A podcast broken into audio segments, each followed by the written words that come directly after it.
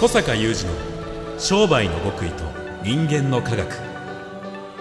商売の極意。それは人の営みの秘密。人間の科学。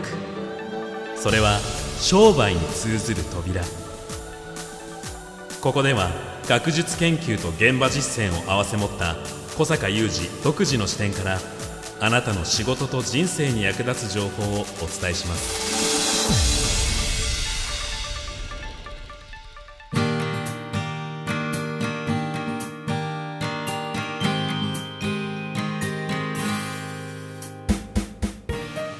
こんにちは小坂雄二ですこんにちは、三田悟です。2022年9月22日の番組です。さあ、今回はですね、えー前回に続き小坂さんの新刊、価格上昇時代のマーケティングはいのお話なんですが、うん私がちょっと個人的リクエストで、小坂さんさらにここ深く教えてくださいとお願いしたのが、えー第6章に出てくるマスタービジネスへの道うんのところですね。まあ、商売人はマスターであれと。うん小坂さんもおっしゃっていますしここで映画「マトリックス」の引用まで出てくると。マトリックス。ね。マトリックスの中の名言中の名言ですよね。名言中の名名言はい、えーそのあたりも含めて本日よろしくお願いいたします。はいありがとうございます。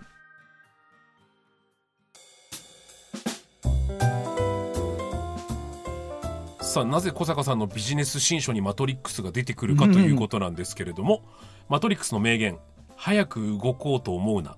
早いと知れ」というセリフを引用されて小坂さんが「マスターになろうと思うな。マスターであると知れ」と。それですよね。書かれていますけど商売人はマスター。マスター。まずね、うん。まあもちろん商売人っていろんな役割があって例えばあの、まあ、薬局の話をしましょうか、はい。あの非常にまあ頭痛がひどいという方が頭痛薬と思って必要だって言って駆け込んできたと。うん、うんうん。そこは頭痛薬を必要とする人がはい、頭痛薬を買うことができる場。ええ、ですからそういう役割ですよね。そうですね。お客さんが買いに来たものをうん。売ってあげられる場、うんうん。売ってあげるってことが役割になると、まあ、そこはちょっとマスターと違う。だけど例えば同じ薬局が、まあ、あるなんだろうサプリメントはい。を扱っていて。でこれはまあ一見するとタブレットなんだけどうん。粒なんだけど、これはこういう成分が入っていてでもしあなたが最近こんなふうな体調であればこれをしばらく飲み続けることでこの成分がこう効いてうんうんうん。あなたにとってはその今最近体調でお悩みになってるそこを解決してくれる最も素晴らしいものかもしれないよみたいなね、うんうんうん。まあ、こういう会話があるとすればあるとすればこれはさっきの頭痛薬を買いに来て頭痛薬を「はいあります」ってどんな感じの痛さですか？あじゃあこちらがいいですねっていうのとかなり違ううんね。確かに。でこの今サプリメントをおすすめするようなパターンの方がよりマスター的、うんうんつまりお客様がまだ知らない自分が買うべきものを教えるとう。そうか何かを売ってる時点でもうそのものについてはそのものを手に入れてないお客さんにとっては先に進んでるわけですもんねそういうことです。売ってる側っていうのは。本来は本来はですよ、うん本来は売ってる側の方が売ってるものについては詳しい。うんうん本来はね。まあこれはいささか近年崩れておりますが、はいでもまあいそうだろうと言った時に、まあ今のような話ですよね。はいまあお客さんが買うものを決めていて、まあ決めていたとしても、ここはまあ本にも触れているところですけども、お客さんの、まああえてこういう言葉遣いをさせていただくと、お客さんの程度の知識で、うん。私にはこれが必要だと思って来店したとしても、あるいは問い合わせが来たとしても、それは間違ってるかもしれないでしょ、うんうん。選択が。うん。そうすると、間違ってますよっていうふうにうん。教えないといけないですようね。ーん。でその理由はこうですと。であなたはなぜ今それを買いに来たんですか？あそういうことですか。だったらあなたに良いものはそれではありませんと。こちらですと。マスターですマスター。僕小坂さんが具体的にあのご自身の体験で書かれていることが衝撃で、うん。小坂さんが訪れたメガネ屋さんで、うん。小坂さんこれかけてくださいあってそうそう。そ言われるんですよね。うそうそうそう。で小坂さんはもう全然ご自身の趣味じゃなかったと。そうですそうでもう普段だったら手を出さないようなはい。ものだったわけですよ、まあデザイン的にね、ええ。いやこれはないだろうと。ええ。でなって小坂さんもえー、ってなったのにいやかけてください。そうそうもうかけてくだささいしか言わない。そのメガネです。まあそのエピソードが載ってますけどね、はい、でかけた結果かけたらすっごい良かったんですよ。似合ってらっしゃった、まあ似合ってるってことは分かったんだ、うん。自分も、うんうんうんうんまあそこそこ服の方はねもうすでにおしゃれしてたので、はい。でもその本にも書いてありますけど眼鏡は服はたくさん持ってるのに、うん。で TPO に合わせて着替えるのに眼鏡は1種類だったんですよ。うんうんで1種類っていうことに違和感が今ならすごいありますけど私も今30本以上持ってるので。だけど違和感がなかったんだね。うん。だからそれをかけた時にそれまで普通にかけてる眼鏡よりもはい。圧倒的にもう全体が良かったわけね。眼鏡がいいって話じゃなくて私全体が良かったわけですよ。でそのことをその眼鏡屋さんのその方は言いたかったわけだね。ね私に伝え教えようとした。をかけてくださいの一点張りで。一点張りで。まあ、それは、まあ、決してね、すべての売り込み、それでは成立しないと思うんですけれども、そのメガネ屋さんの一つの、あの、はいお客さんとの、そうそうそう。そして象徴的ですよね、うん、うん、うん。マスタービジネスとはどんな営みなんですかといった時に。これこの本には出ていない、はい。同じあの別の同じメガネのね別のメガネ屋さんの同じような面白い話があってでやっぱりこれは私が体験したんじゃないんだけど私の知人が体験したんですが、はい。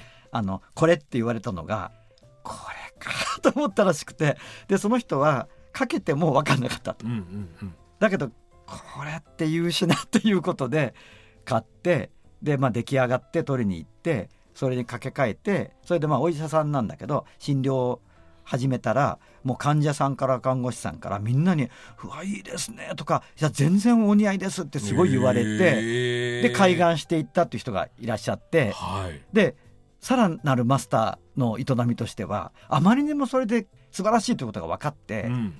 で自分はまあちょっとまだ感性が逆にマスターには追いついてないからわからないと。じゃあこれあまりにも評判いいから別のものをもう一本って言って連絡したんですって。そこに。そしたらその店主が何て言ったか「まるさん」と「あの今回あなたにお勧めした以上のものは今ありません」と。えー、終わりなんですよ。売りつけちゃえばいいのに。そうそう。あありません。以上なんです、そうなんですね。うん、そしたら数ヶ月経って突然電話がかかってきてそのメガネ屋さんからはい。「まるさん見つけました」えー、かっこいい。ね、そしたらもう電話口でその私の知人は「お願いします」それで終わりだよねだこれぞマスタービジネスなるほど。あ、でも、そう考えると、やっぱ信頼関係、確かにそこで生まれますし。そうそうそう別の角度から見るとね、私もちょっとあの作業をお願いしたかったまああの弊社のあの財務的な話で、うんうんうん。ちょっとアウトソーシングしたくてその専門の先生に相談に行ったら、うんうん。あああの全然今社長と話してて社長のスキルならご自身でやってください。私の出番はこのレベルからです。お受ければいいのに。言ってくださった先生がいてもう全部その先生に今相談してます。ああそうあのなんか技術的な。あのー手続き的なものです手続き的なもの。とかをやっぱマスター。マスターだね。マスターだね。あの私の会員さんのねそのワクワク系マーケティング実践官の会員さんのクリーニング屋さんなんかでもこうおお客さん持ってくるでしょ、はい。クリーニング。はい。そしたらこうそこのなんか見立てがねえ。本当はクリーニング屋さんのその一番の付加価値高いところなんですってえ本来、はいはい。その見立ててこれは落ちる落ちないとか、うんうんこれは落ちるけどすごい手間もかかるし、うん。ちょっとコストかかるとかね、はい。いうまあ、見立てやるがすごいあるんですけどその方はこう見立ててこれは家で洗えるっていうのがあるんですよ。で洗い方を教えて受け取ればいいのに。そうそう。洗い方を教えてこれは家で洗える。これも家で洗える。ほとんど返す時あるっていう。洗い方全部教えもうついにはそこはその洗濯教室まで始めて家で洗いなさいと。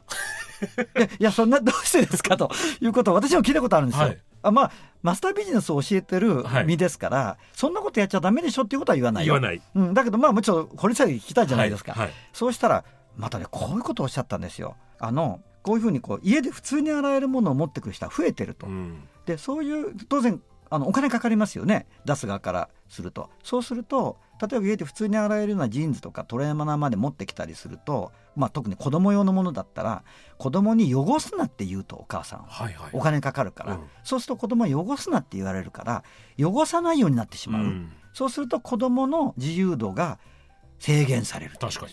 だから洗い方を教えるんです。ええもうなんか全然ビジネスと関関係ないところのは話になってるわけなんですね。そしてところがところが。ところがこういうことを守備一貫してやっているとまずさっきのここはすごいって信頼がまずできてくるじゃないですか。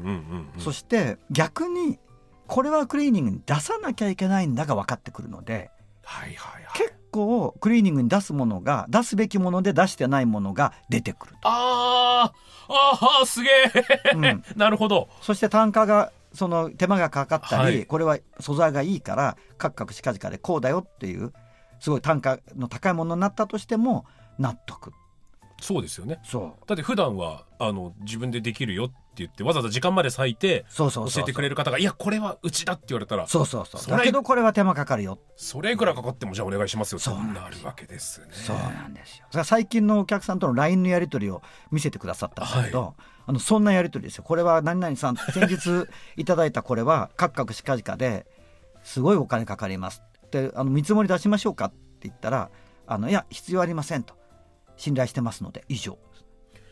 やっ進めてください。以上。だ価格を上げようぜっていうのはやっぱそういうところにつながっていくわけそうですね。だから価格を上げるっていうのはそのまあ一つは法外な値段を取るわけではないんですよ。うんうん。あの適正な利潤がそこにちゃんとあって、まあ、例えばその方のその腕とか経験、はい。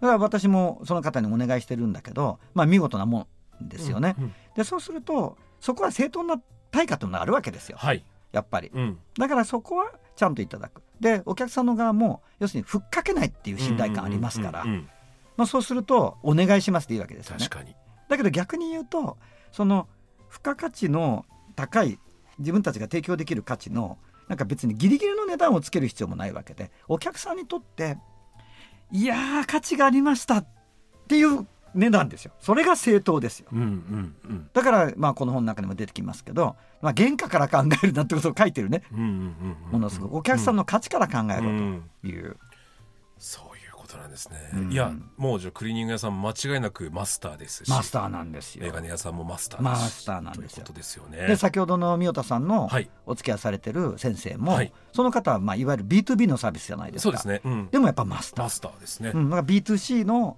あの例えばメガネのような、まあ、その聞いていてちょっとイメージできるかもしれないんですけど、まあ、ちょっと単価の高いね高めのデザインのいいようなメガネを売っている。そういうジャンルだからマスターってことじゃないのは今のクリーニングの話でわかると思うんですよね。で B2C 消費一般消費者が相手だとそう教えられることがあるよね。でもなくてうんうん B2B でも一緒、緒、やっぱりサービス商品やサービスを作ったり提供している方がマスターとしてお客さんが何を買うべきかいくらで買うべきかその理由は何かっていうことを教えてそしてやっぱりお客さんのその価値のに対するリテラシーを、まあ、価値の理解力っていうかねそういうものも上げていく。だからお客さんを育てるう。ん。昔のなんかこう飲食店と旦那衆みたいな感じですよね。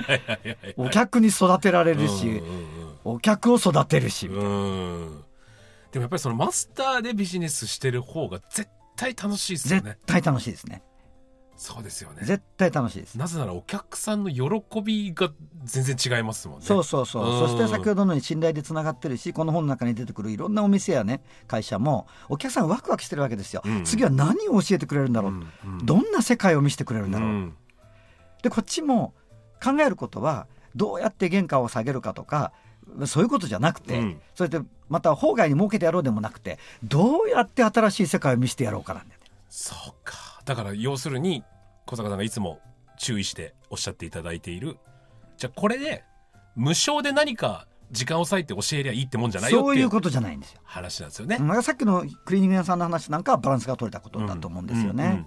でもそうして今どんどんどんどん下がってきてるクリーニングの需要が彼の店では作られてるわけです。うんうんうんだってお客さんどんどん詳しくなくなっていって、うんうん一歩では出さなくていいものも出してると。そういうことですよねだ。からそれをマスターとして正していくみたいなね。いやーこういう分野はねあらゆる業界に私は実はあると思う今日。そして前回僕がちょっと番組中にお伝えした自分の商売と重ねずにこの本を読み終える人はうんいないっていうのはやっぱこのマスターのところだと思いました。なるほどね。だからそういう視点で見てみたら例えばあなたのお仕事における経験とか知識とかっていうのはマスターになりませんかと、うんうんうん。まあ、すでにマスターではありませんかとうん。いうね。だけど先ほどのような技術を持ってるクリーニング屋さんだって普通に受け取ってお客さんが持ってきたものを全部クリーニングに回してたらその技術があっても知識があってもそこでマスタービジネスはできないわけできですよないですね。うん。だからそれを惜しい、うん。うん、いや、深いですね。イコール技術でもイコール知識でもないいっていうところは。はい、イコール経験でもうない、面白いですね。はい、でもその全てでもあるはい。まあ語りきれないところそうですね。ちょっと6がありますけどね章読み直します。はいありがとうございます ありがとうございました。小坂雄二の商売の極意と人間の科学。ここまでのお相手は、小坂雄二と三代田悟でした。